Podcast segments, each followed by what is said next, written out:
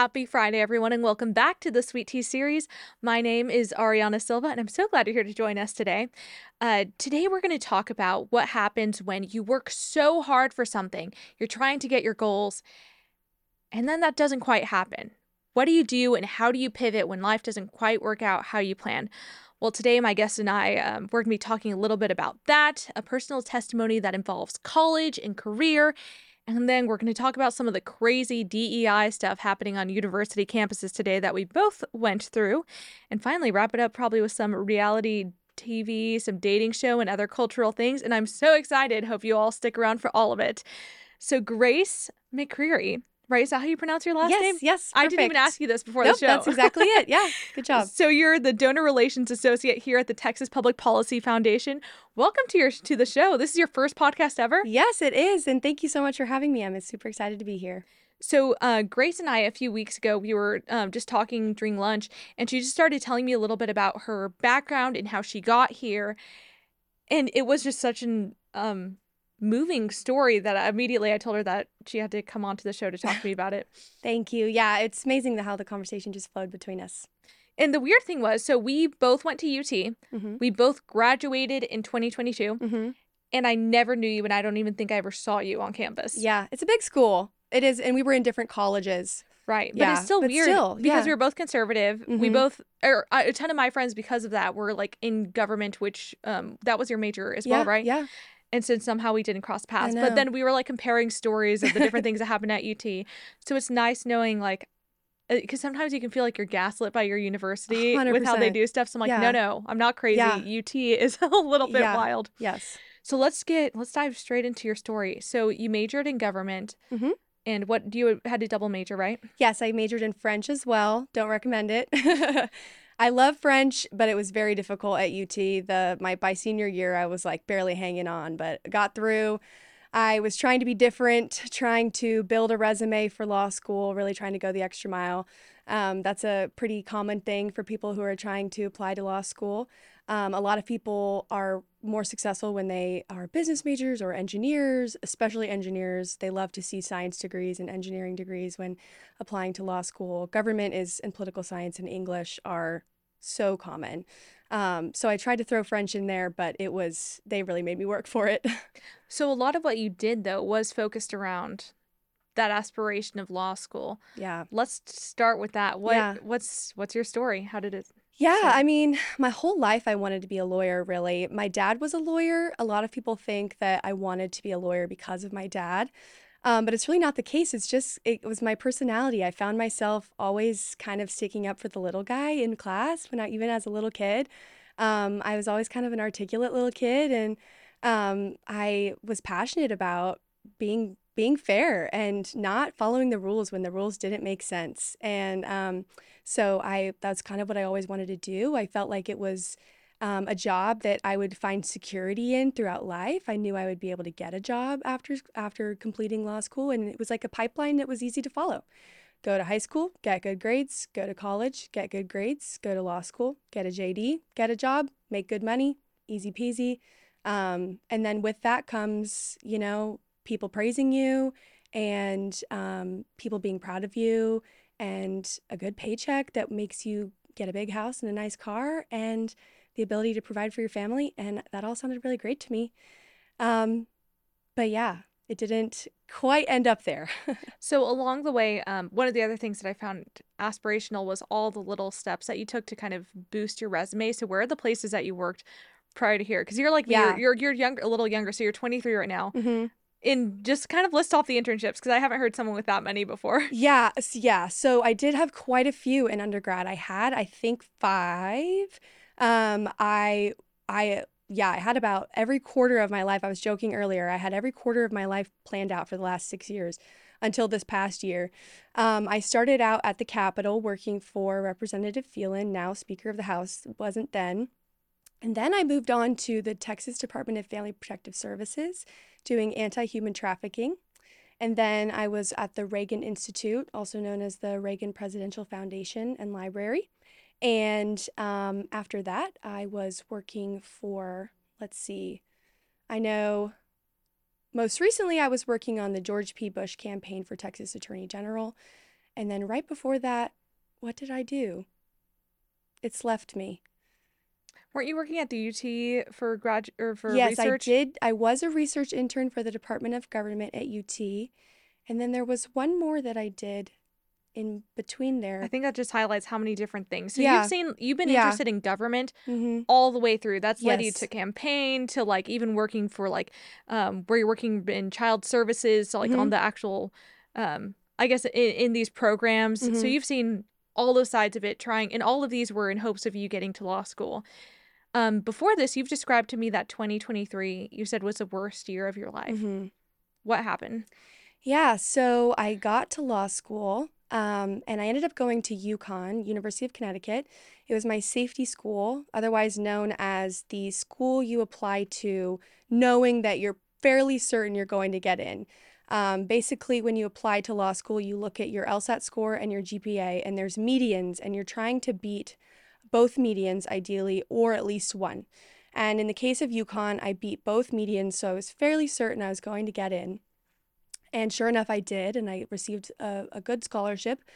Um, and then I was on six wait lists, and I was really hoping to get off wait lists. The best school I got waitlisted at was Vanderbilt, and I was really holding out for that one, but it was unlikely. Um, but I was really advocating for some other schools where it was more realistic, and it just didn't happen. Um, and so by the end of July, I was having to make the decision whether or not to commit to going to law school in 2022. And I was just eager to go. It's what I had wanted to do my whole life. I didn't understand the value of a gap year and really just was eager to get started. I felt anxiety in that time, but knew that if I just got there and I got the ball rolling, that I'd be able to handle it. And I was a pretty adaptable kid. I'd done, I'd been through so much that I thought, you know, I'll just get there, get the ball rolling, like I said, and, and see what happens. Sure enough, I got there and it was not a good time. Um, I, I mean, what didn't go wrong is a really good question. Um, I got there in the middle of a heat wave, um, no air conditioning because I was living in a house that was 100 years old and they just they don't have that in the Northeast. Um, my dog got kennel cough, my my my 12 pound little baby that I adore and I'm codependent on. And then I really struggled to get plugged into any sort of community. Um, I didn't really fit in at all because I was one conservative and two um, a Christian evangelical, and that's just not a demographic you find in Hartford, Connecticut. Um, I tried going to church, and there was one church that I found that was like a um, a non-denominational church, and it just was not a good fit. And so I, I ended up becoming extremely isolated and very, very, very depressed and anxious. And by the time I came home for Christmas break, my parents um, were became concerned. Um, and and depressed depression was something I had struggled with on and off as a teenager, but it was something that I w- had been equipped to handle and knew and knew how to deal with. And so I had was actively working to um, to address it, especially because I was in the middle of finals and I knew I didn't want my mental health to stand in the way of my performance because at this point I was still trying to chase that dream of being a lawyer. And um, I came home for Christmas and my parents were concerned and they said, Grace, we're not sure if you should go back. Um, it was, it, they didn't recognize me and they didn't recognize the, the thoughts I was expressing.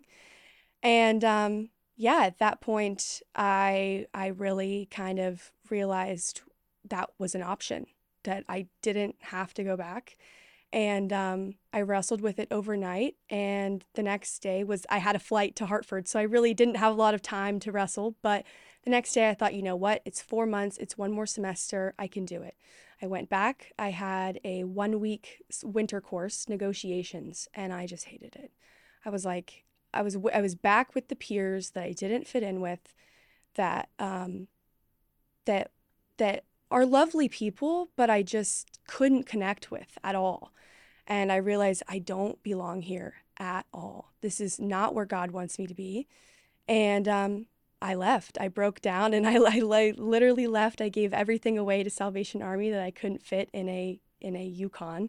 And then I drove the 24 hours back to Texas with my dog and my parents. Was what was that shift like whenever you've like almost at your identity in this thing and then having that removed? Yeah, I mean, it wasn't immediate. Um, that's a good question. It wasn't immediate. It was coming back to Texas. It took several months of of of living in a world that had been completely rocked. Um, I still was not stable necessarily. I um, I was grappling with like all of the physical side effects of having been in that environment. I had a stomach ulcer, my hair was falling out, and I was still just trying to like lower my cortisol, quite frankly. Um, and so uh, it took a while, but once I was able to get a job in Austin, where I knew I truly wanted to be, because at this point I was in Dallas, where I'm from. I got a job in Austin, moved down where I could be closer to my friends. I was able to plug back into church. And that's truly where my life started to kind of turn around. And um, yeah, I started to um, started to heal really truly. And there was a point in time where I remember very distinctly just kind of giving it all up to God and trying to convince myself that my identity is who God says I am. And I remember turning to His Word about who he says that I am. And um, that's when things really started to change. And I, my social anxiety when I would be in social situations with friends who were, you know, extremely successful working for big four consulting firms and thriving and making six figures and having to tell them that I was a now secretary who had dropped out of law school. I just, I no longer feared having to give them that answer because I now knew that my who I was in Christ. Um, and so it took time. And who was that person? I'm a child of God. I am, I am, yeah, I don't, I don't know how to, I don't know how to answer that. I'm a child of God. I am born again. I am free. I am sanctified. I am delivered. I am. Let's talk about what he freed you from. So, what were the things whenever you were chasing after law school? What was it that you were really chasing? Yeah. You mentioned your childhood and you wanted to Yeah. to be defending people. Is that what your intentions were along the way or how did that shift at all? Yeah, I think along the way, that's what I was telling myself that I was chasing. But I think during that time period where my world was rocked and I was coming to terms with who my identity truly was, I was also coming to terms with what it is I had been chasing. And that's a very good question. Um, it's something I'm now comfortable with sharing. And you're absolutely right. I was chasing elitism and academia. Um, I was chasing glory. I was chasing influence. I wanted to be important. I wanted to be remembered. I wanted to be in history textbooks. Um, I wanted to reform the child welfare, welf- welfare system. And um, I wanted to be a figure that was, you know, standing on a stage at banquets where people are opening up their checkbook and writing nine figures. You know, like I was chasing something so worldly and so deathly. Um, and I really had to come to terms with that and realize that that was killing me slowly before I could be born again. And one of the reasons why that was really convicting to me is I feel like that's something that well during college there was a period where I was really struggling with what I wanted to do because I realized like I'm not living up to what I thought my life would be like. hmm And so choosing to surrender that is still something that I feel like at different points in your life you're going to have to do because just as people we kind of tend in our brokenness, right, to to hmm build up these aspirations for ourselves that are very self-focused. And even if we can convince ourselves of no, it's actually to do good for other Yeah. people and be a part of it. That's yeah. And I think it's important for young women to hear about that now and that it's okay that your Yeah. Your plans are not his plans, hmm but that doesn't make them any less. You're absolutely right. In college, especially, I think we get wrapped up in this idea when we're young of wanting to be a part of something, wanting to be a part of a mission. But nowadays, with the um, the narrative of what that mission is, often I think it's wrapped up in identity politics, and it can become so self focused and so self centered. And those identity politics are not often the narrative that God wants us to be a part of, which is His greater plan and is to further His kingdom. And so I would definitely advise when going into college to be wary of what it is our peers are are are are are listening to and what kind of content they're soaking up and what kind of message they're pushing and what kind of groups they're getting involved in. So the the ideas that you were saying about what it was that you were reaching for and um I guess the pieces of like pride and, and elitism that you've hmm described coming along with that, is that something that had happened before college or was that something that like with your peers over time was created? It was definitely something that happened before college. I mean, as early as my junior year of high school, I remember being obsessed with it. Like my my first my first mental breakdown was over college applications. I wanted to go to Georgetown. and I thought going to the University of Texas at Austin was disappointing. Um, that's how bad it was. And it's an incredible school, and I'm so proud to have gone there now. Um, and I'm grateful to have gone there now, is what I really should say. But um, yeah, I, I, I had, and I think I, that's something I got from my, my family, I, uh, my siblings. Um, and, um, but yeah, going to the University of Texas, it definitely perpetuated it. Um, we the more I spent spent time around people who also wanted to go to graduate school, wanted to go to law school, med school, dentistry, PT school, um, there was this secret language that was spoken amongst people about LSAT scores and MCAT and GMAT and GRE and all these things. And it was like this secret competition. And maybe that was just me. I mean, maybe that was just me that felt that, but I get this, I get the feeling it wasn't just me that felt that. Um, because I know it, that the mental health rates are insane in all of those industries. The alcoholism abuse rates are insane in all of those industries.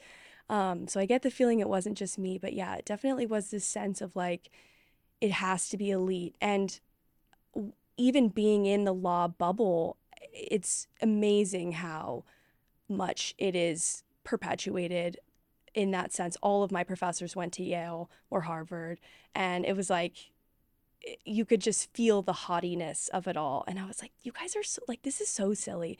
I remember actively trying to like kind of be the class clown and just trying to be like, we don't need to take life so seriously. Like, we're in contracts class, yeah, but let's have fun. Like, this is okay. And people didn't like that very much. Um, hence why I'm not there anymore.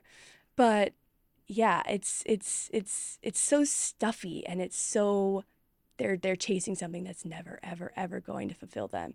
Thankful I learned that lesson now and not 20 years from now and I and I wish other people could learn it too.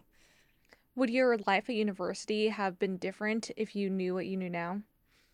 Yes, definitely. I I would not have double majored in French.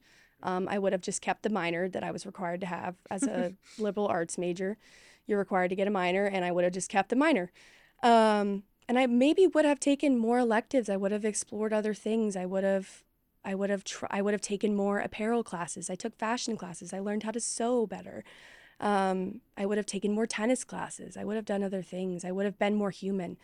That's one thing I learned about myself coming out of law school is like I just need to be human again, like and not be so robotic. And um, I think I missed out on that aspect of the four years. Now, I had plenty of fun. I had too much fun um, at times, but yeah, there was definitely aspects of the academic part that I that could have been more human had I known that, for sure. Yeah.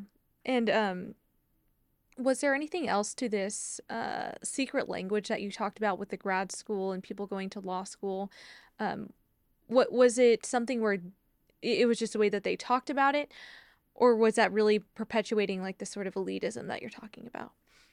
Yeah, it was it was perpetuating and perpetuating an elitism and a sense of competition. Um, I can remember just feeling icky walking away from talking about people who were going to LSAT prep classes or um, talking about like when LSAT scores came out or talking about people who are studying talking with people who are stud- studying for the MCAT and all of those things and what schools they wanted to go to. And um, and all in all like what's not talked about enough is the people who are so incredibly successful by the standards that that these very people would would uh, adhere to um, that didn't go to those T14 schools so to speak. Um, like who went to uh, Megyn Kelly, one of my heroes, went to Albany Law. Like there are so many people out there who did not go to these prestigious Ivy League schools who are so incredibly successful, and that is not a narrative that is that is pushed enough as much as it should. Um, these schools are like increasingly inaccessible and overpriced, and like teaching the most crazy ideology possible, um, and it's it's insane. And um, ha- were there to be a more honest discussion of of of what's what's possible in terms of your career with more moderate schools in terms of prestige it would probably be better for everybody yeah and even though you went down this path and um it you still had this chance to build up your resume in a very mm-hmm. specific way that i think and basically seeing it from an outsider point of view led you to where you are now. So how are those skills that you learned with that something that's um, been something that God's used to guide you to where you are now? Yeah. I mean, I definitely so I after my big identity crisis um, trying to build from the ground up, I spent a year um, working in the law area because it was really all all I had to to to build off of. Um, but that gave me a year to kind of get back on my feet and learn how to advocate for myself using what was on my resume. So I I knew now I had my identity in Christ and I knew now walking into interviews and walking into the job application process that I didn't have a lot to be nervous about because I knew no matter what walking away it was all going to be okay. God was going to open the doors for me that he was going to open.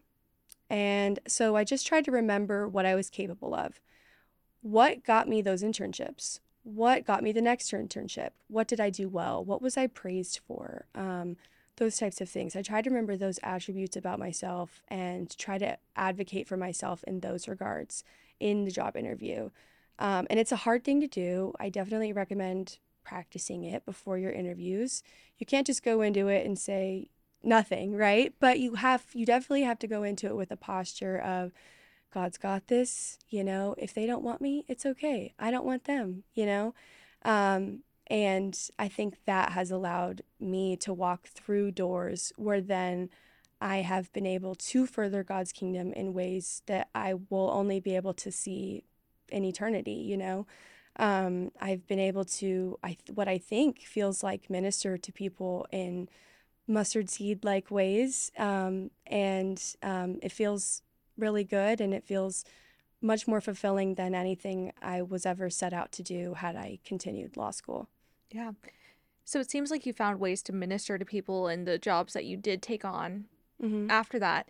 So what's the thing that keeps you um, working in so you know you you majored in government all mm-hmm. of your jobs have been somewhat related to that but after your crisis with with law why did you continue to like pursue jobs that are government or in our case policy related. Yeah. Well, I'm still a nerd for policy. I always will be. Um, I still want to make society better. Um, and I ultimately hope to still make the child welfare system better um, one day, maybe.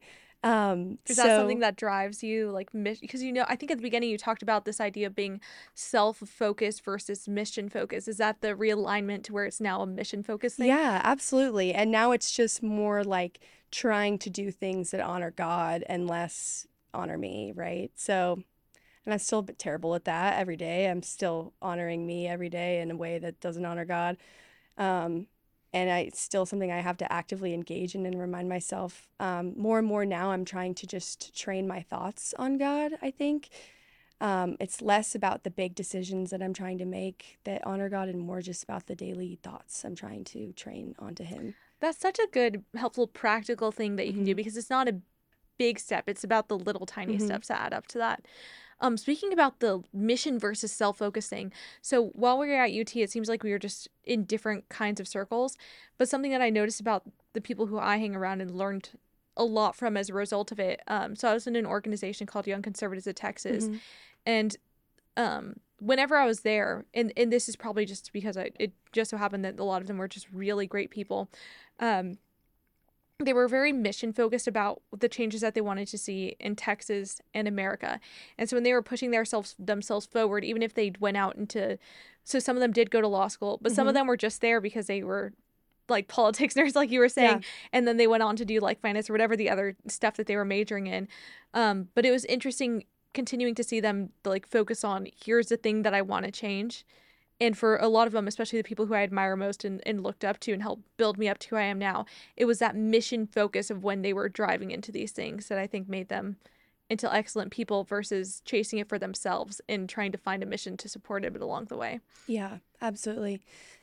I 100% stand with that. I, I and I don't blame a lot of the people in undergrad who are so self-focused when it comes to trying to chase these social justice causes. Um, they're like a lot of them don't know better, um, and it feels good to be a part of social justice. So I why think. what do you think makes social like the we talk about the social justice Yeah, warriors, sorry, all the DEI assumed. stuff.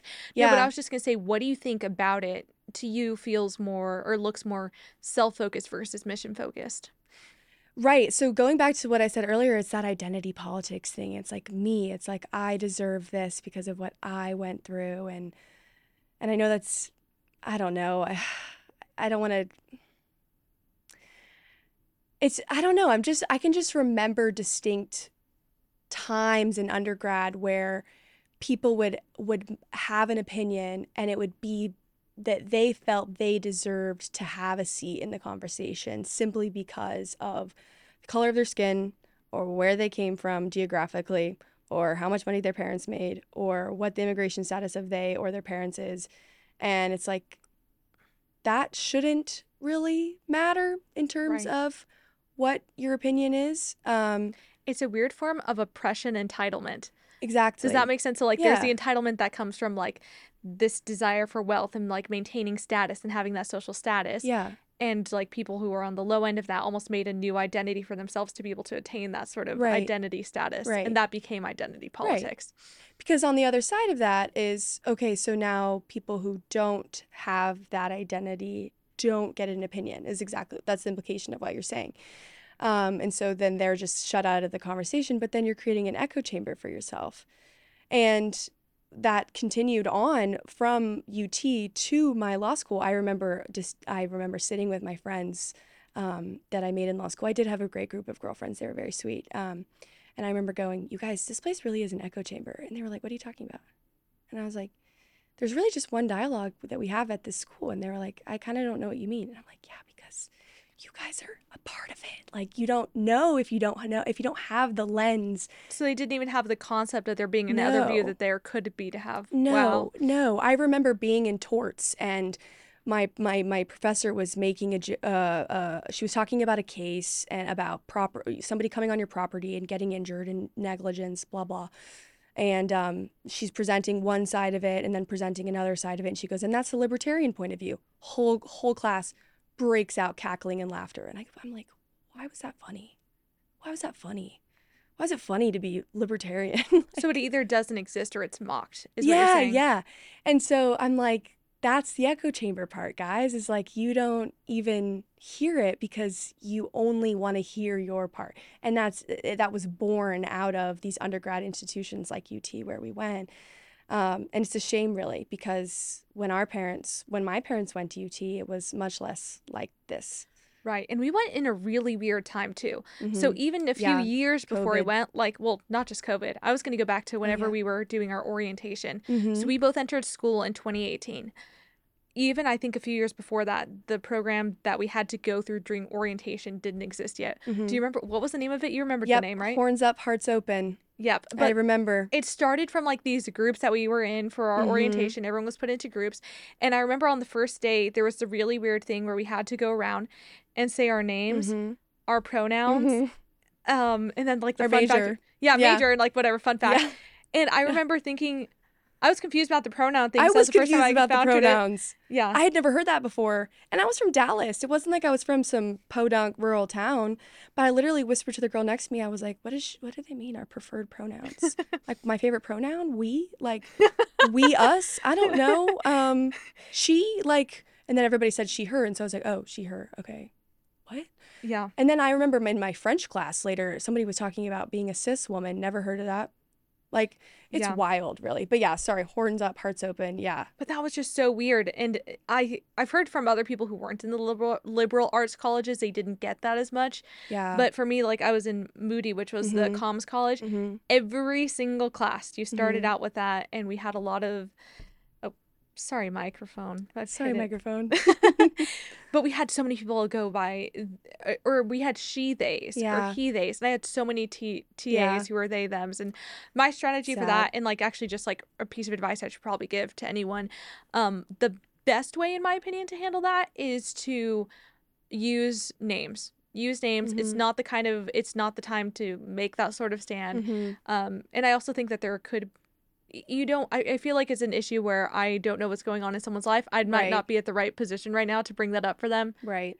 Use their names, but don't compromise your values, basically. Right, exactly. And and I've I've listened to people like I've listened to pastors say different things about it. I've listened to people say you it's unloving to use pronouns that they weren't born with and I've I've I've, I've also heard pastors say whatever's going to bring them to church and bring them to Jesus use. You know, so it's like you're going to hear different things and I think you're exactly right. Don't compromise on your values. Use names. Try to just get through and and remember that you don't know what they're going through at home. Right.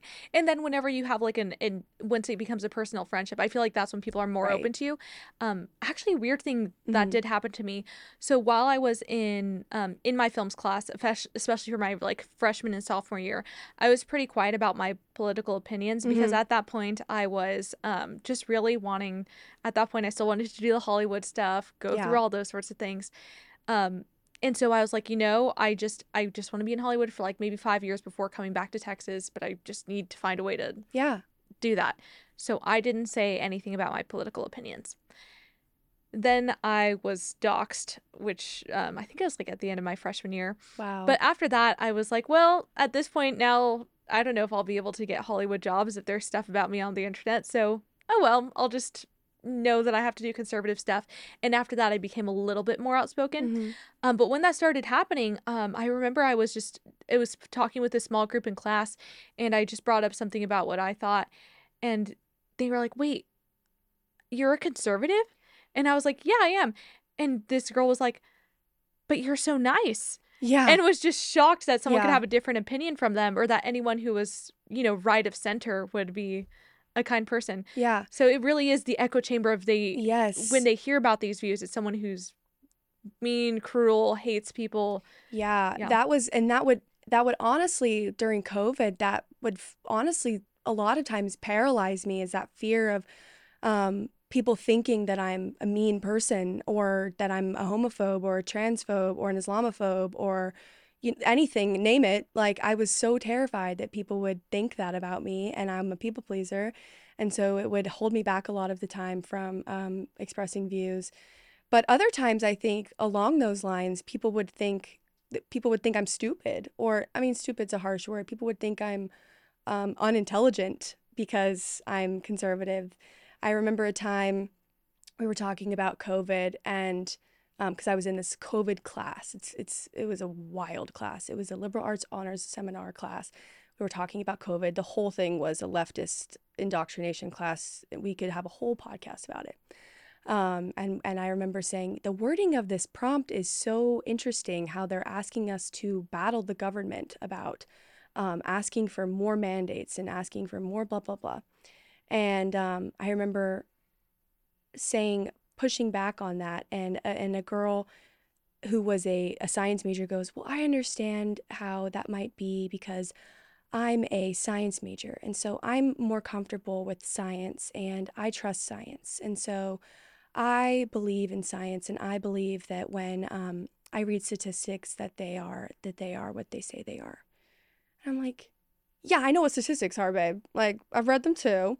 Um, they're You're all like, we're talking about policy. like yeah and I- and there was there was more context there where we were talking about science but i'm like no I, I i know what science is. Just because i'm a gov major doesn't mean i don't understand what science is. But it was like oh she really thinks that i don't understand that. And she thinks that just because i differ on a view that it's because i'm not capable of seeing it from her point of view um, and that's how much the media has brainwashed that side of things and how much our universities have brainwashed those things. Man, we could have a whole podcast on that class. It was wild. I'm glad that now there's been policy kind of moving away from DEI and trying Mhm. to wrangle institutions. But whenever we went into UT, um, this is kind of going back to the orientation stuff. We had to sit down and watch these presentations, which I had forgotten about Mhm. until you brought them up Mhm. the other day. What were some of the subjects that we watched with those presentations? For like the horns up, hearts open Right, one. like because it was people acting Yeah. different scenes out on stage, dealing with different stuff. So it was little things like they'd have a scene where the one that I remember was like, Yeah. "Don't leave your backpack unattended. Someone can steal your stuff." and it's then like, it okay, wouldn't get stolen because it's like we're a good university and we have an honor code and don't steal backpacks, right? Like that's like the lesson they were trying to get across. Oh, that one I didn't remember. I thought they were just saying like, "Oh, be responsible for your stuff." But Oh, okay, yeah. maybe, maybe. So I'm just saying they had some less wild But- things where it's like orientation ish. Sorry, microphone. but yes, but it was like the whole point was that like in that one it was like a Hispanic male, and then it would be like a trans woman, and and, and then it would pop up to another spotlight of a um, Islamic refugee, and then it would be like it would be all of these minority representations, and the whole time the blonde Christian girl who's going around and bouncing around through all these skits is like dumb and like saying the wrong thing and getting in you know offending people and I'm like sitting here watching this and I'm like, okay, so the way I'm being represented in this is dumb, offensive, um, that I don't know what I'm doing, and that I'm mean and and hateful. And I'm like, that's not true because the the real religion that I subscribe to and the ideology that I subscribe to is that I would love all of these people. So it just was like, I don't think the person who wrote this script knows Jesus. Yeah, that was one of the other skits I was talking about. And I think it's so funny because I think the university thought that they were being generous towards Christians. Yeah. And there, I, it felt like what they were saying is, oh, Christians are just ignorant. They just don't know. And so we'll Mhm. teach them and fix them. hmm And I, at least for me, that was the message that I got out of the script. Yeah. And I think they thought they were being generous by saying, oh, they just don't know that they're wrong about Yeah. this. And it was it's like- definitely a rude awakening to what UT Austin and in your wording, it's like, no, babe, maybe you're wrong. Yeah, yeah, exactly. But not all universities are like that. And especially now there's a little bit of a pivot. So a KXAN um, article reported about a new university um, Mhm. called University of Austin. So someone said fr- that uh, from U- UATX, students will be fully immersed in a classical college learning experience consisting of the discovery, transmission, and preservation of knowledge, while also learning how to build, create, and innovate for the future. So, new university that's very focused on this kind of classical education, very free speech Yeah. focused. What a concept, right?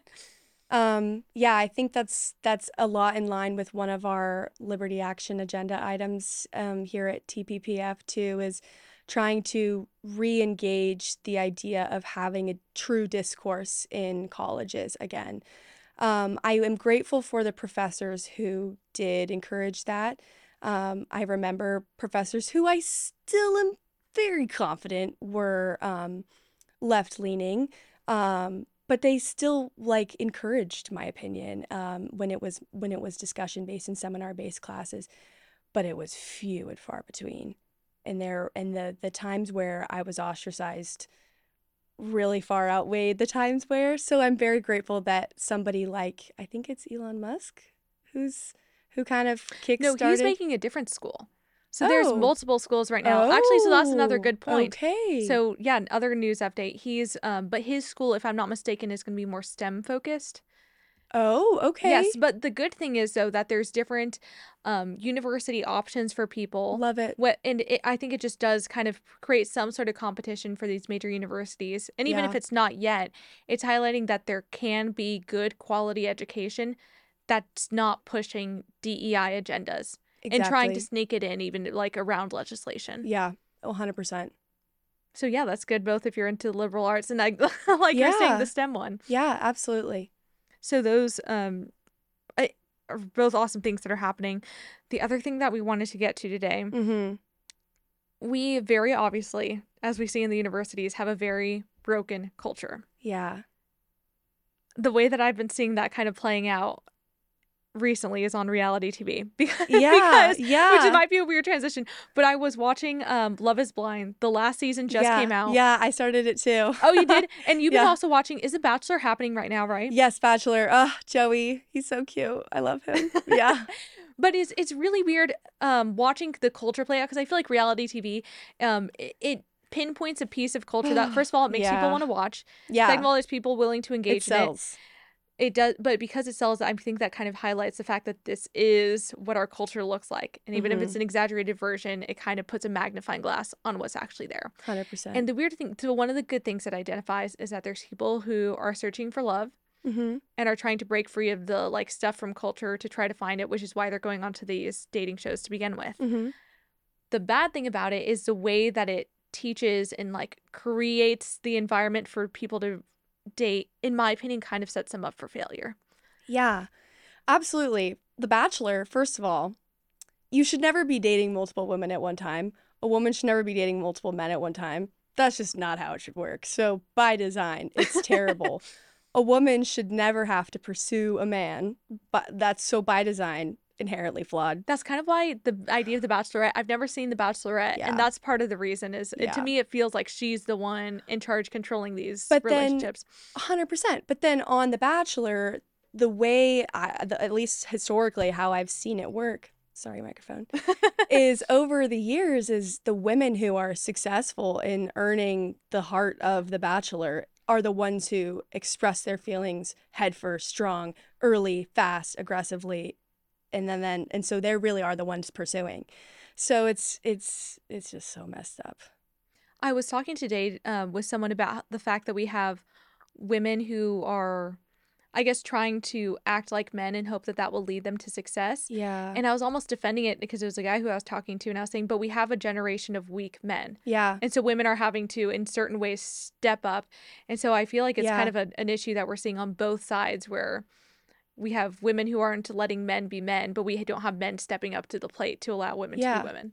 It's like, what more can you do as a woman? Men out there, let me know. Um, like, I'm trying to. Okay, so I'm single. You're engaged. Congratulations. Love you so much. So happy for you. Um, teach me your ways because I'm like over here, over trying to do everything I can to just make myself into the best, you know, future wife and mother. I was talking to somebody earlier about this. And um, yeah, but I'm not going to chase, right? Like, so it's like, what more am I supposed to do? I, I mean, do Anyways, it's an yeah, actual that's question. the question of the of the century. I will just say for my relationship, it was really weird timing, and it was um. Uh, So I I feel like at multiple times in my life for so many years, especially my adulthood, I was in a relationship, and so finding myself in singleness Mhm. and really um and at one point after a relationship where I really thought it was going to lead to marriage and Mhm. it didn't. That's kind of where um where I realized I had put a lot of my identity in someone else and something that I uh, should have been placing that in God instead. You're right. And so in that time of singleness, it was this really weird identity shift where I had to realize that I am a whole and complete person Yeah. made in the image of likeness of God, even on my own. And kind of just surrender that sort of timing. And for the first time, be like, you know, I'm not going to keep trying to, Yeah. um, like, I would do these little things where I, would, whenever I was single, of like, okay, well, let me just be around people who would like want to ask me out and be prioritizing doing things around that Yeah, versus I just to get do it. them. And then, uh, I, I was doing Bible study stuff with a group of women, and we would those sorts of conversations would come up. And over time, I just realized I have to let go. I have Yeah. to let go. And th- then all of a sudden, there was a week where I'm like, I enjoy my singleness. There's so many mm-hmm. gifts that I can have right now that aren't going to exist for me in the future, and I'm okay with that. And God, I embrace this season of my life. Yes. And then a few days later, I met Tony. No. okay. First of all, that's literally the cutest thing I've ever heard. And second of all, you're so right, and it's true. And there are days that I feel that absolutely. Um, I remember, especially this past summer, I really felt that. I because I was there's so much more time that you have to be able to serve your church. Um, I'm able to be around children and really serve children and help other my families that I babysit for and serve them and serve my friends and serve my family and it, it- and I won't be able to do that once I have a family of my own. So it is very very true. Um, but selfishly and sinfully, I do idolize marriage. So it's things I'm working on personally. And I think idolize, um, because it is good to see marriage as like this this ideal and something that you were created for, especially if that's Mhm. your calling. Yeah. But you can't see it as the thing that's going to fix you No. because it can't. Yeah, it can't. Wow, I feel like we were able to cover so much, and, I do and the the too. core of it is don't place your identity in something that can that that's fleeting. Yeah, it will it will only lead to death. So, what is something that you would give as a piece of advice for a college girl right now, um, who's chasing after a career? How can you be? What would you? What is something that they can do to maintain their mission focus versus a self focus? Yeah, I would I would say just remember that no matter how hard you try, and I said this to my very best friend the other day. Um, she's going to be so successful, and I know it because she's brilliant and she's gorgeous and she's got the most amazing personality ever. Um, and I said this to her. I said, no matter how hard you try, the doors that God is going to open are going to be the doors that God opens, and the ones that are going to stay shut are going to be the ones that stay shut. So don't try to force them. Um, you're going to have to surrender control and remember that the most fulfilling things in life are going to be the ones that don't revolve around you. Um, the you get the most out of helping others. We are social creatures by design, and so if you can plug into a community where you can you can help others, I think that's where you'll get the most out of it. And God will open those doors too. Um, he'll open doors where you can have community and Christian friendship, where you can find the love of your life and build a relationship with God at the center of it. I'm hoping for that door to open soon, maybe in the next five years, God willing. Um, yeah, so I would I would just remember that no matter how hard you try, the doors that are going to open are going to open and the ones that aren't aren't and that's okay. You know, God's plan is going to be the best plan for you and it's going to be the one that makes you the happiest. Amen to that. Thank you Yeah. so much for being willing today to open up, have that sort of raw testimony. yeah, for sure. And for everyone else, thank you so much for joining us. As always, we will see you next Friday.